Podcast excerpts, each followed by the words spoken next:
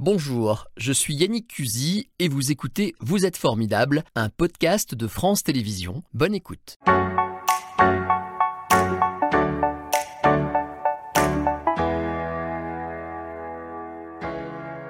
Bonjour David. Bonjour. David Pasgan, vous êtes euh, bricoleur numérique, j'ai noté, designer, hein, c'est ça, c'est plus, sérieux. de- Designer, oui. Oui, oui. C'est votre métier spécialisé dans la réalisation d'animation. Je crois que c'est un sujet qu'on n'a encore jamais abordé. Donc c'est super, je vais apprendre plein de choses. On va apprendre à vous connaître, comprendre pourquoi vous êtes assez formidable. Et donc, on y viendra tout à l'heure, mais vous êtes l'un des artistes créateurs euh, qui euh, figure dans tout ce qu'on va voir euh, durant la Fête des Lumières à partir de ce week-end, enfin ce week-end en tout cas. Vous êtes diplômé de l'école supérieure de design industriel. Oui, Ça date déjà, hein, 91-96. euh, c'est ça. Alors, il paraît que quand vous avez fait ces études, euh, vous avez découvert une, en fait une double passion. Je voulais vite venir à cette question, et en fait, euh, votre double passion y répond un peu. À la fois les supports numériques Mhm. et ce qu'on appelle, là je fais le savant, j'y connais rien, le design produit, c'est-à-dire les. Oui, Les j'avais- j'avais un rêve, c'était de, dans cette école de, de finir par designer des, de l'électroménager. Je suis passionné par l'électroménager. C'est vrai que c'est moche souvent. Alors je peux passer, euh, Ouais. sans citer de marque, mais des, des heures dans une enseigne d'électroménager pour regarder les friteuses et les, et voilà, et les cafetières. Quand je dis que c'est moche, c'est un avis perso, vous êtes d'accord avec moi ou Non, on euh, évolue non, je pas trouve qu'il y, a- y y énormément de... Il y a une approche euh, vers l'utilisateur qui est très intéressante dans, dans ces produits euh, d'électroménager. Et le designer, le, le sujet du designer, c'est de faire en sorte que des produits soient, euh, soient euh, facilement utilisables et euh, abordables par... et beaux. Le design, c'est aussi l'esthétique, Oui. d'accord. Oui, oui. C'est à la fois le pratique et l'esthétique. C'est à la fois le pratique, l'esthétique, oui. Alors, vous associez les deux dès le départ. Euh, je crois savoir que votre sujet de diplôme, c'était une interface tactile originale qui était insérée dans une table de cybercafé. Voilà.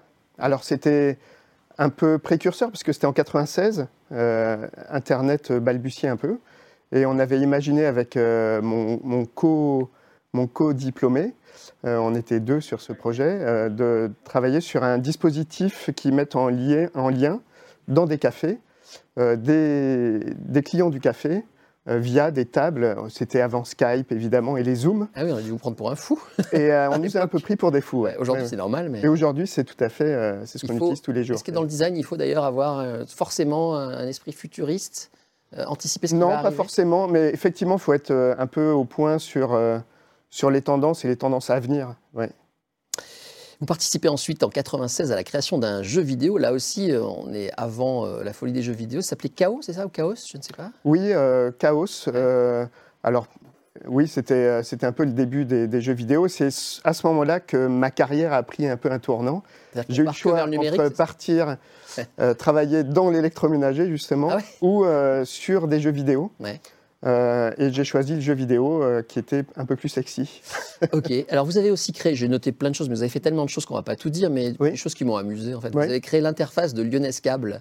Et ça Ah aussi, oui, à un oh moment donné, là. le câble, c'était le top du Mais top. comment vous avez trouvé ça? Ben, on cherche. Oui, d'accord. Euh, L'interface, c'est-à-dire c'est quand on se connectait, j'imagine. Alors à l'époque, ben, c'est avec sa télécommande pour choisir les chaînes, la grille des programmes, euh, la- Voilà. voilà, le- tout, tout ça, c'est du design, c'est du design d'interface finalement. Pareil, il faut que ce soit pratique et beau. Il faut que ce soit pratique, beau. euh, la- alors c'était surtout pratique pour le Ouais. coup, Euh, mais effectivement, on faisait au plus beau de ce qu'on pouvait avec les moyens qu'on avait, qui étaient assez faibles, faut avouer. Vous avez aussi bossé sur, je m'en rappelais plus, du- sur le webphone d'Alcatel. C'est les premiers portables. Alors oui, ça, ça n'a pas duré très longtemps parce que aussi l'interface sur l'écran? Voilà, c'était une espèce de mix entre un Minitel et, et, un- et, euh, Internet qu'on connaît aujourd'hui. C'était un Minitel évolué, on va dire. Voilà. Vous êtes arrivé dans cette profession pile à l'époque où tout Exactement. a bougé. Hein. Ouais. Ouais. Tout, tout était en train d'arriver Ouais. et euh, on découvrait tout ça. euh, on faisait les premiers sites web. À l'époque, c'était du Flash. Ouais. Flash, c'est des animations.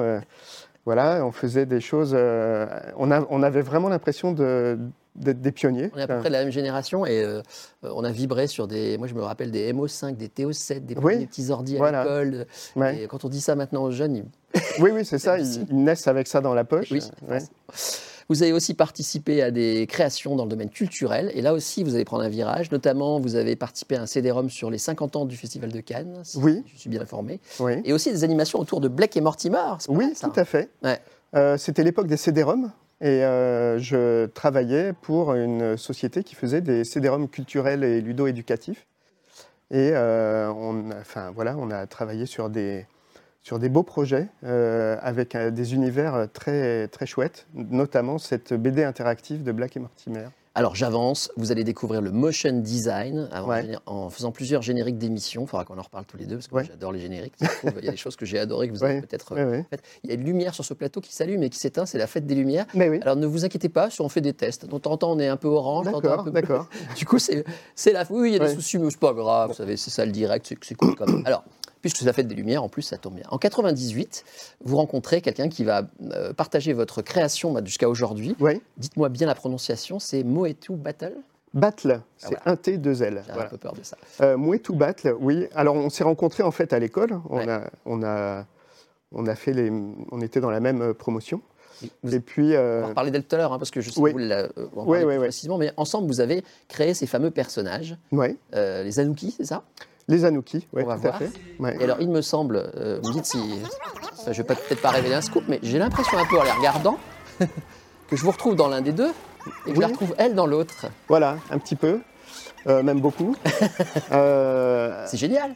ben, c'est assez drôle. Que- départ, ce sont des personnages que vous créez pas du tout pour projeter sur les murs de Pas la Fête des. Lumières, mais plutôt pour des. des C'est même venu euh, assez tard dans, dans le processus, enfin Ouais. dans, dans l'histoire des Anouki. Ouais. Euh, on a créé ces personnages dans notre logo pour nous représenter. Ce, Voilà, sont, ce nos avatars. Voilà, Euh, donc on a, j'osais pas le dire. voilà, c'était l'époque en fait où les logos devaient dire on est euh, puissant, interactif. Alors on faisait des logos en, en chrome qui brillent, etc. Ouais. Et nous on avait décidé de prendre le contre-pied Ouais. et de dire venez bosser avec nous, on est sympa. Et, euh, et pour, euh, on a fait un logo sympa, on a mis nos têtes Ouais, dans les hauts, comme des gosses qui font. euh, Je suis super Des- jaloux de votre avatar. en plus, euh, j'ai les lunettes et tout. voilà. Euh, gros succès, des centaines de milliers de téléchargements. Du coup, j'imagine ça a dû vous, enfin, vous inspirer. Vous vous êtes dit, on va en faire plein Bah, on choses. s'est dit qu'on tenait quelque chose là. Enfin, effectivement, on a fait un, un écran de veille en flash, on en parlait tout à l'heure, animé, Mm. et qu'on qu'on- qu'on- qu'on améliorait chaque année. C'était au départ un cadeau pour nos clients, les clients de notre agence. Et puis, euh, on l'a mis en libre téléchargement sur notre site internet. Ouais. Et là, on s'est rendu compte qu'il y avait des centaines de milliers de téléchargements. C'était l'époque des blogs aussi, où euh, ce- cet écran de veille était devenu euh, un peu le, le truc qu'il fallait avoir quand on était branché. Euh, et euh, donc là, on s'est dit qu'on tenait quelque chose et qu'il fallait le développer. ouais. Bon, on va revenir. Évidemment, ils, devient, ils deviennent ces personnages, des personnages euh, connus dans la fête des Lumières, projetés, mais pas seulement. On va voir des images, par exemple, rapidement, à Hong Kong. Vous avez fait des projections monumentales partout. Lyon, Dubaï, Osaka, Singapour, Kiev, euh, Hong Kong, je le disais à l'instant, et même Rennes. Enfin, voilà, toutes Oui, sortes même de- Rennes. Même Rennes. c'est Oui. bête mon, mon expression. Ça, c'est Hong Kong. Et les, Ça, c'est voilà, c'est fou, ouais. quoi. Enfin, Ouais. Cette histoire de petits personnages créés pour faire plaisir aux clients Oui, deviennent. euh, ça nous a pas échappé parce que on a. En fait, ils sont tellement simples qu'on peut tout faire avec. Ouais. Et, et ils sont. Ils parlent à tout le monde. Quand on voyage dans le monde, on- on- on- quand on les apporte euh, en Asie, euh, en Europe de l'Est, les gens sont tout de suite attachés par ces personnages parce qu'ils projettent dedans. c'est des choses très, très joyeuses, très ludiques et très universelles. Alors les Anouki, on oublie un petit peu, enfin on les oublie pas, mais voilà, vous avez décidé de faire autre chose cette année et on va le découvrir puisque on, on a la chance d'avoir quelques images. Vous allez faire, vous allez m'expliquer ça, euh, une chorale de musée. C'est une première mondiale apparemment. Vous allez faire chanter des personnages des toiles du musée des Beaux Arts, c'est ça? Oui, euh, alors le, notre nouveau projet euh, cette année, c'est de faire, de transformer la place des terreaux en Et voilà. immense euh, dance floor Ouais. Et euh, de faire sortir les, les œuvres du musée des Beaux-Arts sur ces murs et de les faire interpréter une playlist euh, de, de chansons. euh, Ça c'était hier soir. hein. ça, c'était hier soir, c'était la générale. Ouais. Voilà, ils dansent le Mia par exemple. Alors il y a deux questions qui se posent, c'est comment on choisit les chansons, on va y venir, et surtout les personnages, quels sont-ils? C'est tous ceux qui sont au musée ou- Alors, c'est uniquement les œuvres des collections du, du Musée des Beaux-Arts. Et euh, le Musée des Beaux-Arts, c'est une des plus belles collections du monde. Donc, c'est un- une matière à création euh, incroyable. Et puis, c'est une belle collaboration avec le musée parce qu'il nous a vraiment ouvert les portes, euh, envoyé les œuvres en haute résolution. Pardon, je suis happé par votre travail, c'est de votre faute, mais euh, ça j'adore. Alors il y a un double, euh, un double avantage, après on parlera de la technique, Ouais. c'est qu'à la fois, euh, bon c'est rigolo, tout ça c'est moderne, c'est voilà, mais en même temps c'est de la pédagogie quoi. En fait, on peut se demander qui sont ces personnages. Mais exactement, on, on espère que les gens ont, aient l'idée et l'envie de pousser les portes du musée pour, euh, pour rentrer et découvrir les œuvres. Nous, on a travaillé des semaines évidemment sur ce projet, à faire danser les œuvres sur nos écrans. Ouais. Et euh, quand on revient dans le musée, on les voit bouger sur les murs. Plus, on ne peut plus les voir autrement. Ah oui, Euh, ça doit être euh, bizarre. Et du coup, les musiques, les chansons, vous les choisissez par rapport à quoi? Alors, c'est beaucoup notre goût personnel. Ouais. euh, parce que voilà, c'est ce qu'on aime aussi. Ouais. Euh, L'envie de faire bouger les gens, Oui, donc les gens aussi de, de prendre des chansons connues et inscrites dans, on va dire, dans une espèce d'intemporalité. Voilà, même si Grease, euh, c'est une époque, mais euh, c'est une espèce de truc incontournable. Euh, même les chansons euh, Le Mia d'Ayam, ça a déjà 20 ans et euh, ça reste encore. On a aussi beaucoup interrogé les, les jeunes autour de nous parce que, euh, faut pas se le cacher, on a un certain âge. Et donc il y a des histoires de génération. Ouais. Et on a beaucoup interrogé les jeunes qui continuent aussi d'écouter ces, ces morceaux-là. Par exemple, La Boulette de Diams, qui aussi euh, date euh, maintenant d'il y a une quinzaine. Ouais, James, c'est plus si jeune en fait. Ouais, ouais.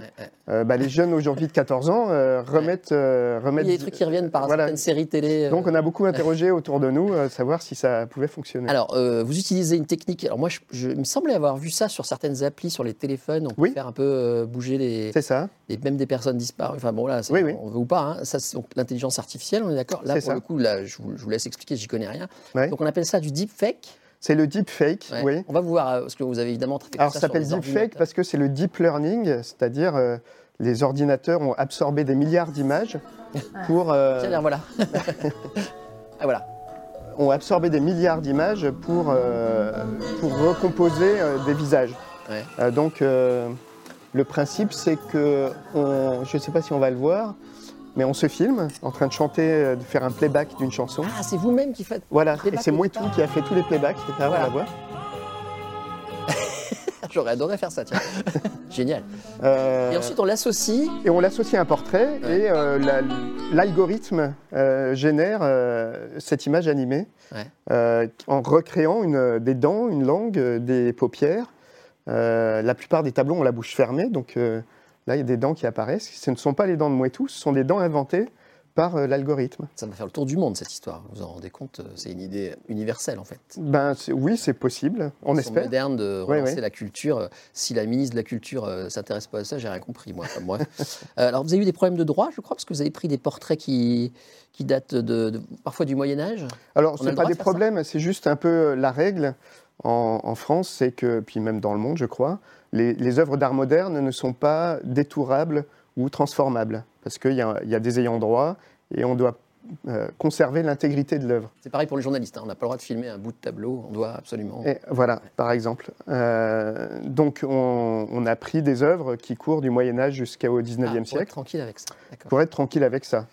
Et, Euh, mais c'est un peu du coup la revanche des œuvres d'art ancien sur euh, l'art moderne, parce que d'un coup on leur donne une espèce de vie, euh, de seconde vie euh, sur, les, sur les murs du musée. Au passage, c'est une technique qui sert aussi parfois de manière euh, avec de mauvaises intentions. Par exemple, en Oui. politique, on peut faire dire des choses à un adversaire politique avec ça, sans problème. Bah, on l'a vu pendant les élections américaines, on a vu euh, qu'on pouvait euh, faire effectivement des fake news avec des, ce, ce type d'algorithme. On peut faire dire à Barack Obama des choses qu'il n'a jamais dites. Euh, ce qui s'est passé, hein. c'est pour ça que vous prenez cet exemple. Oui, oui. C'est ce qui s'est passé. Donc euh, prudence, mais quand même, quand on sait bien utilisé, euh, c'est sympa. Oui. Euh, avant de passer à l'orthographe, vous allez voir, on va faire un petit concours tous les deux. J'ai deux, trois questions à vous poser sur l'ère du temps. Oui. Je voulais vous montrer la mascotte qui vous a fait réagir, parce que je suis allé sur votre compte Twitter et j'ai vu sur les sujets qui vous font réagir.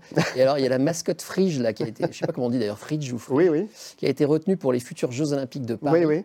Euh, on va la voir, cette mascotte qui, bon, là, qui ressemble un peu à comment dire, un gant de toilette. Je sais pas pourquoi on la voit pas, mais elle devrait plus tarder. Euh, vous avez dit, nous, on avait, on avait des idées, quoi. On, on aurait pu faire. C'est ça que vous voulez dire. Et voilà, c'est ça. Non, nous, en fait, pour raconter la petite histoire, on avait rêvé à un moment de se dire tiens, et si les Anouki envahissaient Eh oui. Paris? Pour les JO Ah, ouais. Euh, Donc, on avait euh, envoyé au comité olympique des images gigantesques, euh, d'a- d'Anouki gigantesques sur l'Arc de Triomphe. On rêvait un peu, hein, des Anouki de 60 mètres de haut accrochés à la Tour Eiffel. Bah oui. C'était un peu délirant comme idée. Et puis, on a vu sortir la mascotte, qui est un exercice très compliqué, je pense, de réaliser la mascotte.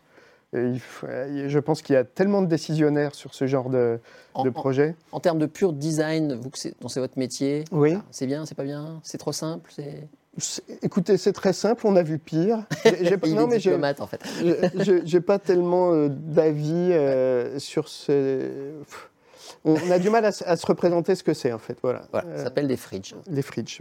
C'est euh, inspiré du bonnet phrygien. oui. Vous avez dit aussi sur Twitter que vous étiez inscrit. Alors là, on va être un peu technique. Moi, j'y suis aussi, mais tout le monde ne sait pas que ça existe. Il y a d'autres comptes que Twitter. Il y a d'autres, euh, comment dirais-je, réseaux un peu naissants, dont Mastodon. Oui, Vous êtes parti sur Mastodon. Est-ce que vous êtes inquiet de l'arrivée d'Elon Musk à la tête de Twitter? Oui, bah, je, je suis beaucoup sur Twitter, j'observe beaucoup ce qui se passe. Euh, je suis un peu inquiet, oui, de, de, de l'arrivée d'Elon Musk qui veut euh, Changer beaucoup de choses. changer beaucoup de choses et notamment euh, libérer la parole. C'est très bien de libérer la parole et d'avoir une liberté d'expression, Euh, mais il y a des, je pense qu'il y a des limites, il y a de la modération à faire. Et visiblement, euh, Twitter va peut-être changer, je, je n'en sais rien. Donc je suis un petit peu inquiet, oui. Et je voulais aussi essayer Mastodon et je voulais euh, voir un peu ce que donnait l'émergence d'un nouveau réseau social aussi, parce que c'est un réseau qui est- assez récent. Alors c'est un peu comme Twitter, mais il y a plus de. on- Voilà, on peut prévenir de photos euh, délicates, on peut faire d'autres. trucs. Voilà, Il y a plusieurs des- serveurs. il y a plusieurs serveurs, voilà. Donc chaque serveur Un peu un peu. hein. Ouais, c'est un peu. Bon, je voulais aussi vous brancher sur l'art nouveau parce que je sais que vous avez l'air d'aimer ça beaucoup. J'ai vu sur votre compte beaucoup d'art nouveau et Ouais, vous avez du goût. Et je me demandais si vous n'étiez pas un tout petit peu écolo aussi. un petit peu. Est-ce que c'est compatible avec le- les nouvelles technologies, être écolo? Bah, écoutez, on a fait le, le calcul. euh, euh, alors c'est pas moi qui l'ai fait, c'est les Rencontres audiovisuelles de Lille, Ouais. qui est une association qui œuvre dans le vidéomapping, euh, qui a fait le calcul de, de la consommation énergétique d'un spectacle de vidéomapping, euh, on va dire euh, classique. Ouais. L'hétéro, c'est un gros. Ça consomme l'équivalent en une heure de 100 postes de télé allumés ou de 12 vidéos en streaming pendant une heure. Donc euh, on se dit Ça que va. si on projette ça à des milliers de personnes, Couper la télé. voilà.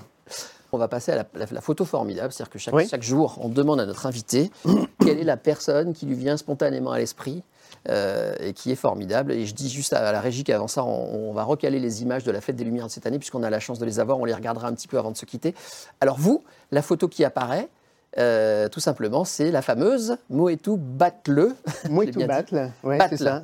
Ouais. Voilà, donc qui est votre comparse en fait. Ben oui, c'est ma, c'est ma sœur jumelle, euh, c'est mon binôme, c'est une moitié de mon cerveau. Enfin voilà, on, on crée ensemble des choses euh, formidables Ouais. depuis euh, 25 ans. Donc je, quand on, on m'a demandé qui mettre en avant, évidemment, euh, c'est, la personne qui, qui m'est venue en tête. Quelles sont vos différences? Vous avez le même rôle dans la création? J'ai cru comprendre qu'il y avait un qui était plus, enfin, un bricoleur et peut-être une plus, plus cérébrale. C'est un peu bête ce que je dis. Mais Non, quelles sont les différences c'est assez compliqué. C'est euh, d'ailleurs les gens qui, qui viennent travailler avec nous euh, euh, ne- ont, du mal à décoder un peu comment on fonctionne. Il y a beaucoup de débats. On arrive à s'engueuler euh, pendant des heures sur euh, sur des broutilles. Sur euh, voilà, on aime beaucoup le- aller dans le détail. Euh, si on avait pu inventer une souris à, deux mains, on, on l'aurait fait parce que Ah, on travaille vraiment côte à côte euh, et on regarde euh, chacun l'écran de l'autre et chacun amène des choses euh, sur, sur les créations. Donc c'est vraiment, on, on a trouvé un système où on crée à deux. euh, Et votre avenir avec cette euh, idée de euh, d'œuvres d'art qui reprennent vie, c'est de l'emmener ailleurs après ben, ce serait chouette. Enfin, il y a des musées partout dans le monde avec des collections magnifiques partout dans le monde. Donc je pense qu'il y, a- il y a matière à faire des choses. On, on a aussi imaginé, en fait, à l'origine, ce projet, on l'avait pensé à l'intérieur des musées, euh, en projetant l'image du, du tableau sur le tableau lui-même, pour le faire. Un peu comme dans Harry Potter, pour faire chanter le tableau. euh. Donc il y a aussi des, des petites formes à trouver, pas uniquement en monumental. Il y a un truc à jouer pour animer la nuit des musées, par exemple. Par exemple, euh, il y a- il y a- oui, oui, il y a plein de choses à faire avec ce, ce projet. Mais c'est formidable. En tout cas, merci beaucoup, David. C'était Vous êtes formidable, un podcast de France Télévisions. S'il vous a plu, n'hésitez pas à vous abonner. Vous pouvez également retrouver les replays de l'émission en vidéo sur France.tv.